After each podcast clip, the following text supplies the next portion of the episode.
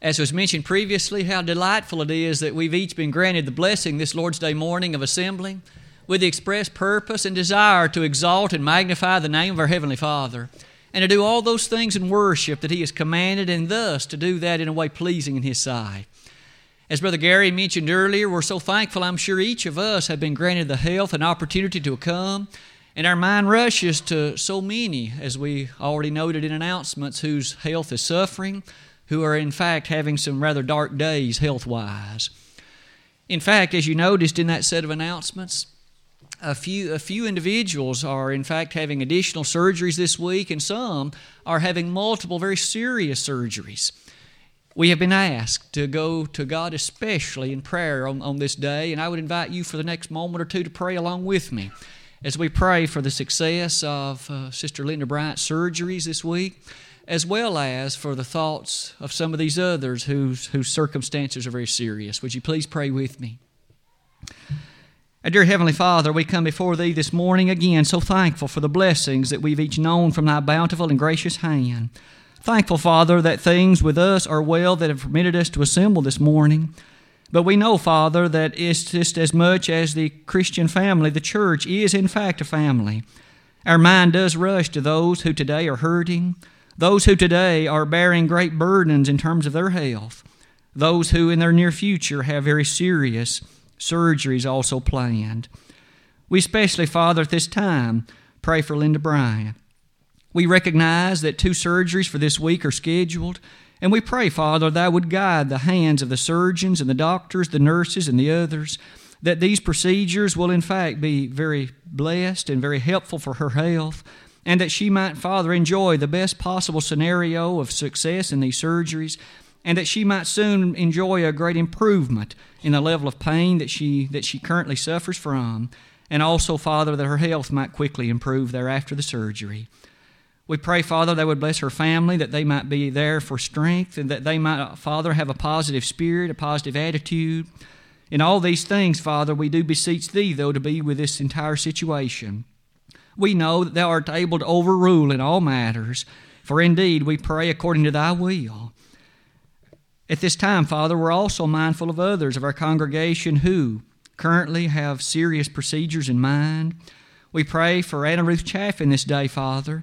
We know that intensive care that she currently is not doing very well, and we pray that would be with that situation and family as well. That what's done will be successful and good for her recovery.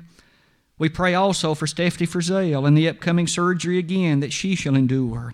We pray that would be with that entire circumstance, the doctors, the caregivers in all ways, that this might soon be able to help her in recovery very quickly to her much wanted health again. We pray for Harold Dyer, for Dennis Peake, for others, Father, of our number, who continue to undergo treatments and who have health issues and problems. We know, Father, that we must always trust and rely upon Thee, and we know that Thou art able to shoulder all that we place upon Thee. For that reason, we ask all these things in accordance to thy will, knowing that thou knowest far more how to bless than we even are able to ask. Father, we ask thee to be with us as we study thy word this morning, and it's in Jesus' holy name we ask it all. Amen. As you see on the wall to my left, the title of the lesson that I've selected today is Reservations for Eternity. As we begin that, I'd like to at least again express a note of appreciation to Brother Trail as he delivered the lesson last Lord's Day morning. Did such an excellent job, and as always, the men here seemingly are so talented. And perhaps we say it often, but we mean it every time that we really are thankful to have each and every one who contributes in the way that he can. Some opening thoughts in terms of this lesson might be this. In Psalm 119, verses 103 and 104, the inspired writer said, Thy words are sweeter than honey to my taste, yea, sweeter than honey to my mouth. Therefore I get understanding, and I hate every false way. That which is false is revealed to us in the blessed pages of the Word of God, and therefore, by rightly dividing and studying this, you and I can understand and know what is the proper course through this life and appreciate, of course, that which will lead to the greatness of life hereafter. It is with that in mind, I would invite you to think with me about reservations. I'm sure, like myself and my family, There maybe have been occasions in your life when you've been called upon to make reservations somewhere, maybe at a restaurant, perhaps at a hotel or motel or other place of stay, maybe in terms of a concert that you attended in Nashville at the Grand Ole Opry or otherwise. As you made those reservations, there were some things involved in that process that I would like to use as the topic for the lesson this morning. But might I suggest that our interest is not reservations for a restaurant, reservations for some other place like that. Our reservations are far more serious reservations for eternity. It is with that in mind as you come here to the close of that slide. I would invite you to think with me about what some things are alike and what some things are different about making reservations for eternity. May we begin in the following way. First of all, isn't it amazing that when you have a desire to make reservations, for instance, at a sporting event or maybe at a hotel, one of the things that's most often the case is that there are a number of possibilities. After all, think of the number of restaurants in Nashville. If you were interested in taking your wife or husband or some other significant individual whom you loved to a place, you might have any number of choices. The same is true of hotels, isn't it? The number of hotels alone in Cookeville is substantial, and yet think about how many would be in Chicago or New York City, or yea, any number of other cities that you likely would think to mention. Immediately before us comes the reality that in terms of eternity, that state of affairs does not obtain. Although there are many choices for the places of hotels, eternity has but two. The Bible is so very clear, isn't it, in setting forth before us the reality that in terms of eternity, all individuals will inhabit one of two final destinations. Jesus often spoke about both of these. In that marvelous scene of Matthew chapter 25, in fact, the Lord laid it out in the following fashion. He began in verse 31 and very clearly taught all nations will be gathered before him, the great and final judge of all. And it was then that, did he not say, that there will be a division into those on the left and those on the right. Those on the right are described as sheep, those on the left are described as goats. And the Lord proceeded to describe that these are the only two final and ultimate and eventual destinations. The human family lacks choices. All of us do by and large. In almost every realm of life, we lift high the banner of human choice. Think about the number of colors you can get for your car. Almost any color you want for a car, you can have it. The number of styles of the way in which you can build a house. The number of characteristics of the way you like your food prepared the nature of the kind of clothes. Think about the number of colors. We all get the idea. But when it comes to eternity, my friend, there are only two choices. One of them is a choice of marvelous and powerful reality. Notice again, I mentioned the one on the right. These on the right in that text of Matthew 25 are finally told these are allowed to enter into the marvelous joys of God. The throne of God therein exists. It is a bright and blissful and glorious time for all eternity for these. How sweet it is to read Revelation chapters 21 and 22, where there we have the following scenario. In chapter number 20, in fact, for the Christian should be a powerful and noteworthy victorious scene. The devil and all his henchmen are thrown into the lake burning with fire and brimstone. Once the debris settles, all that's left is the glorious goodness of the saved. I want to be amongst that number, and I know you do as well. And when you think about that number, they are ushered into a place where there's no crying, no pain, no sickness, no death, no curse. They're ushered into a place where the very light of God and His Son are there eternally. They're ushered into a place where there's no defilement, no sin, no error, no gossip, nothing like that in chapter 22 as the curtain closes on the Bible, Revelation chapter 22, the closing and final chapter, we find this blessing pronounced Blessed are they that do His commandments, that they may have right to the tree of life and may enter in through the gates into the city. That's the city, the celestial city of which you and I long to be a part. However, we would be remiss not to mention that there is another destination. What about those on the left? Just as happy and blessed and marvelous that those on the right are able to enjoy, think about the terror, the anguish, and the awful character associated with those on the left. You'll notice this place is recognized by Jesus more than once. In this very context, the Lord described it like this There is a place prepared for the devil and his angels. Notice, this is not reserved for the faithful, for the saints, for the godly. This is reserved for the devil and his angels. And we learn in the Revelation, though, that all those that choose to follow him will have the same fate as he. This lake burning with fire and brimstone. This lake that's outcast from the blessed goodness and glorious presence of the God of heaven. This place more terrible and awful than perhaps human language can rightfully do it justice. It is in light of that, I would invite you to notice that in Revelation 20, that chapter I mentioned a moment ago, we have another portrait of this scene. You remember it well.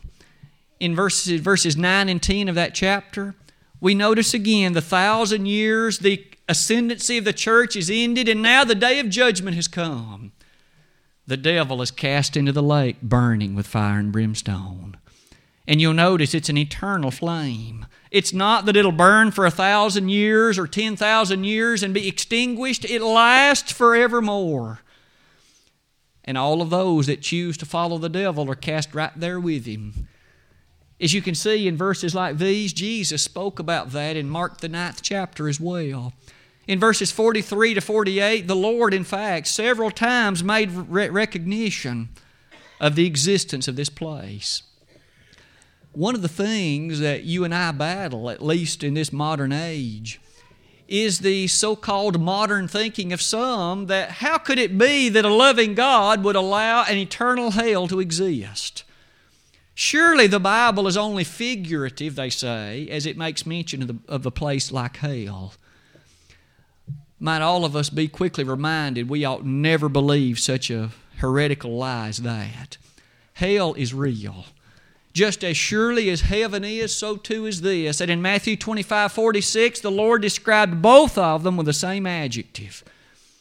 In Greek, it is the same one. It appears as everlasting with respect to one of them, eternal with respect to the other. It lasts forevermore. And it is a place that's described as one of outer darkness. The light of God is not there. The light of all the goodness of God isn't there. All the blessedness that comes with God's creative activity Remember, on day one, God created light, and yet light is what is not in this place. It's dark. Matthew 25, verse 30. Furthermore, it's a place that's described as one of gnashing of teeth, one where there's pain and anguish, and one where there is unhappiness on every hand. Hell is that kind of place. The Lord rephrased it as a place where the worm dieth not and the fire is not quenched. When you and I think about the terror and the anguish and the hurt that comes along with burning, that's the kind of analogy, that's the kind of description that Jesus used to embed in your thinking and mine a place like this. It is no wonder that many who, in their wiser moments, have asserted that the reality of hell should often rest upon the mind of every thinking person for the express reason it ought to be a constant incentive and a constant motivation to do whatever is required not to go to a place like that.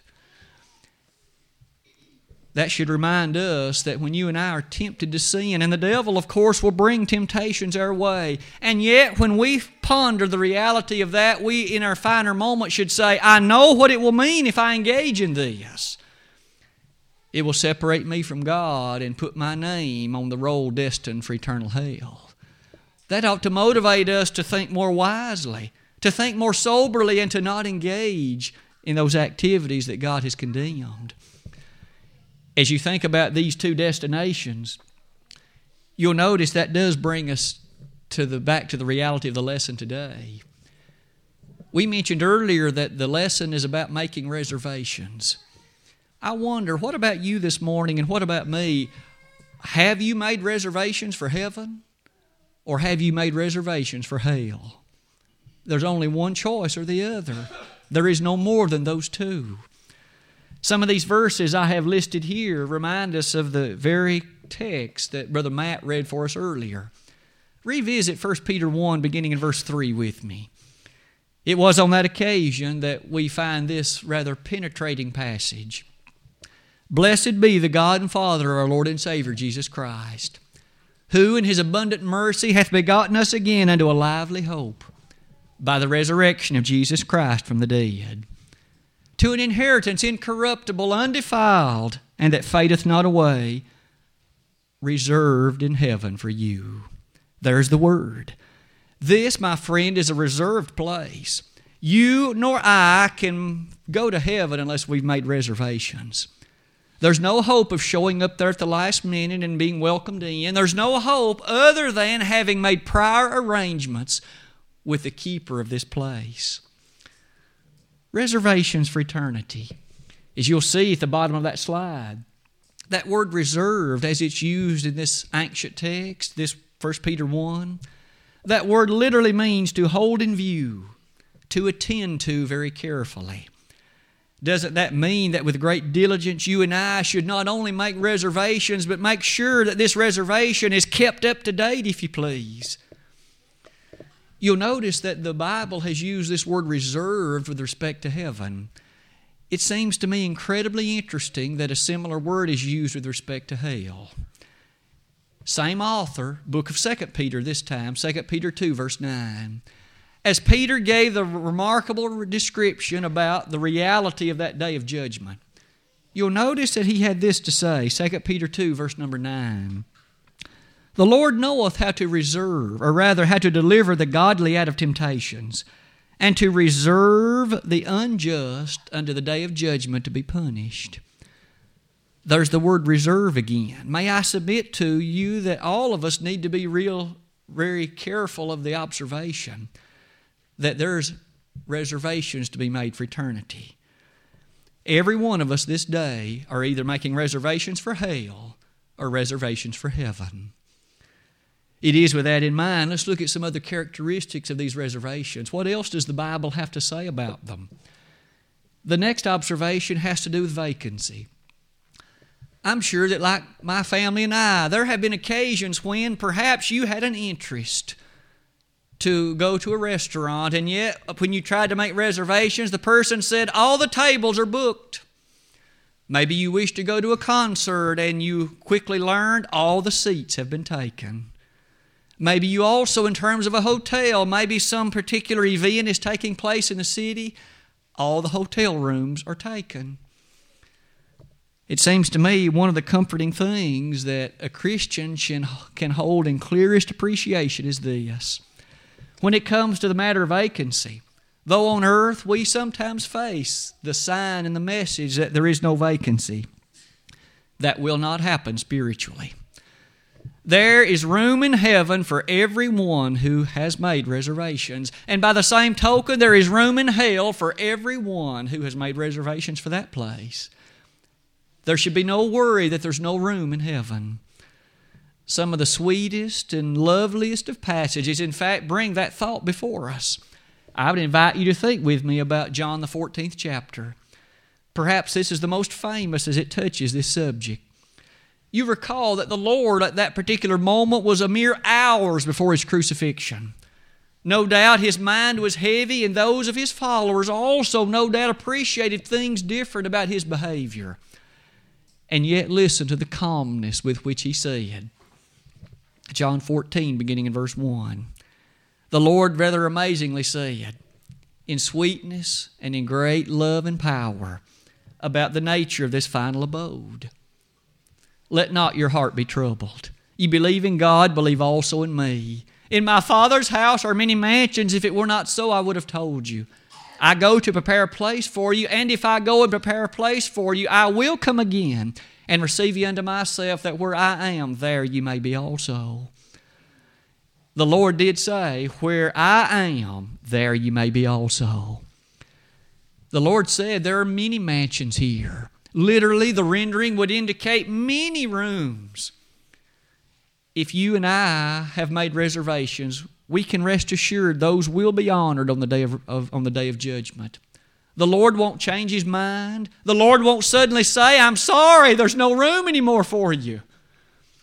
But rather, we will hear him say, Well done, thou good and faithful servant. Matthew 25, verses 21 and 23. Thou hast been faithful over a few things. Enter thou into the joys of thy Lord.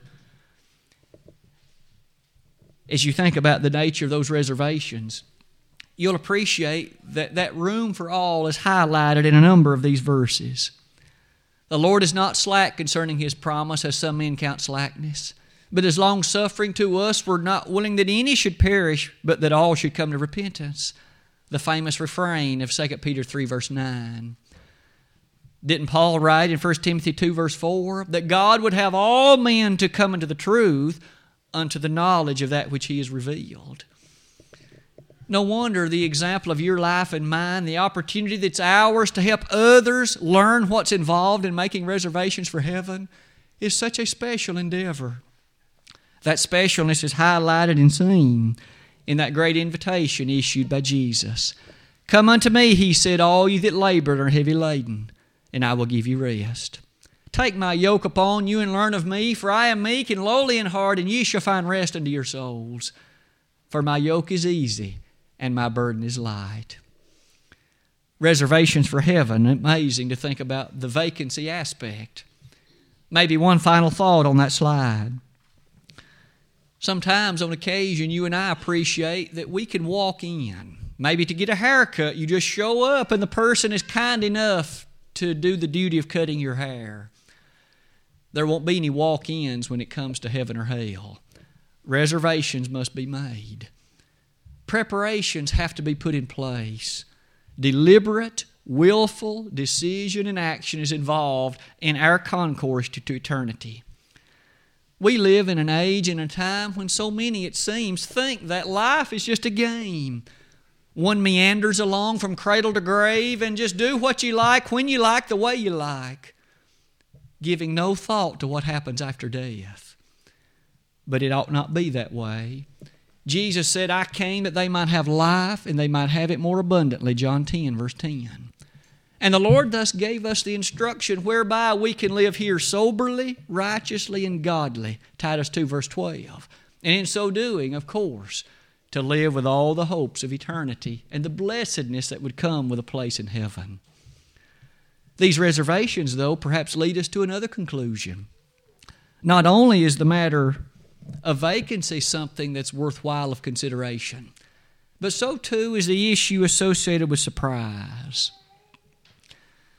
A few years ago, my family and I had a very unfortunate circumstance concerning reservations.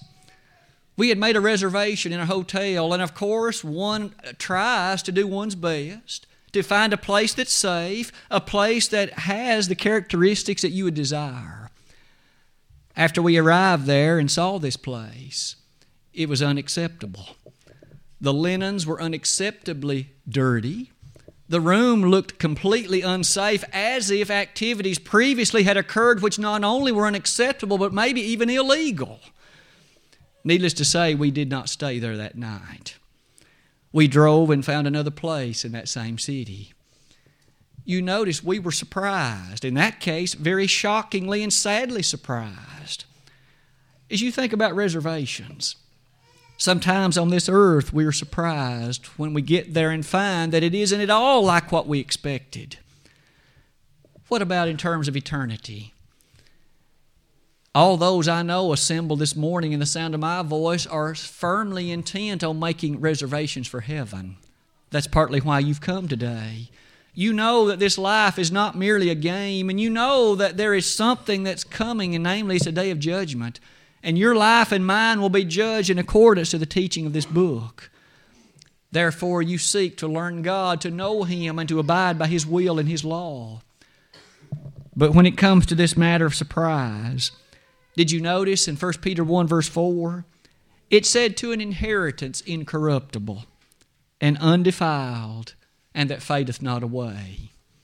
Look at those three adjectives with me. The first thing you and I might say about this lovely place called heaven is that it's incorruptible. That means it's impossible for it to be corrupted. It is not possible for it to be tarnished or marred or be less than that which is the marvelous character with which it has been described. You'll notice earlier we did state in Revelation 21 the rather glorious description of heaven. I mentioned some of the features that seem so appealing no crying, no sorrow, no pain, no death. But look at some of the other matters in that chapter. It is described figuratively as having 12 foundations of the most precious stones. It has gates of pearl. The roadways are gold. There's a crystal pure water, river of crystal clear water that flows in it. When John gave us those descriptions, may we never forget that what the Lord said to John is this John, what you see, write in a book. John was given this kind of a vision. It's the closest language he could come to helping you and me appreciate the incorruptible character of heaven. It is incorruptible. Isn't it strange that you and I are called on to make that distinction? Here on this earth, things corrupt. What once was shiny and new and pretty, give it a little while, it'll deteriorate.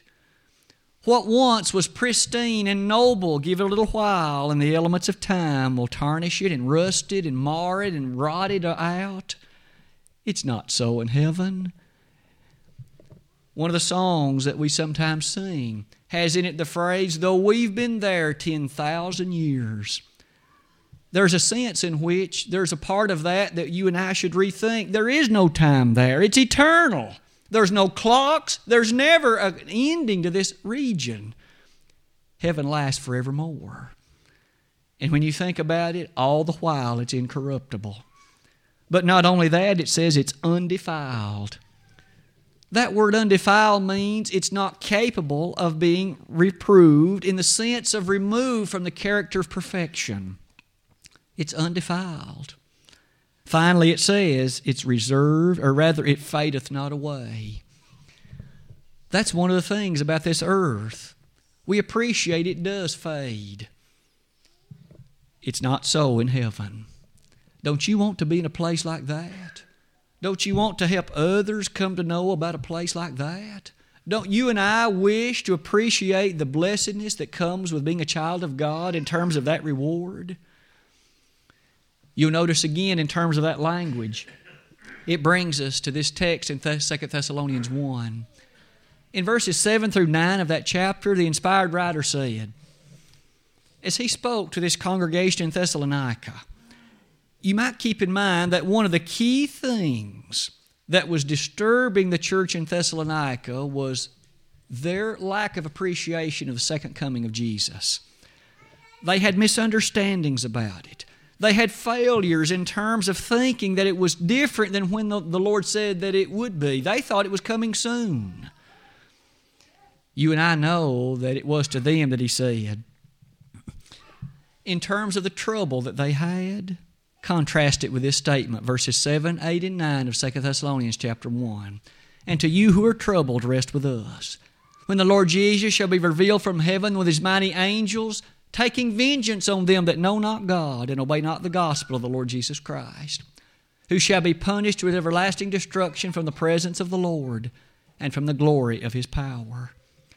We again see two possibilities. There are these who are going to be punished with everlasting destruction, and there are also those who know the Lord. Do you know the Lord today? Have you made reservations for heaven? As the lesson proceeds to one final thought, I'm sure we can well imagine that there are two final conclusions. One has to be this How does one make these reservations? You and I know that for a hotel, we pick up the telephone or maybe we do it on the internet, but we simply make appropriate contact, reserve this particular room, and we understand the reservation to have been made. How do we make reservations for heaven? Once we've made those reservations, how are they secured? Let's use that to close our lesson this morning, and in that way to lead to some methods of action for you and for me. Making reservations for heaven. First of all, as we think about making these reservations, it begins with our initial obedience to the gospel call of invitation. As you and I recognize that throughout the New Testament, we find individuals who heard the Word of God. They were prompted in that by believing it. In Acts chapter 2, on that day of Pentecost, here were individuals who were pricked in their heart. They had heard what Peter had preached. They were pricked by the thought of what they had done, putting to death the very Son of God. And it was for that reason that they cried out, Men and brethren, what shall we do? They were moved to know that something had to be done. We are covered over with the nature of sin. What do we do about it?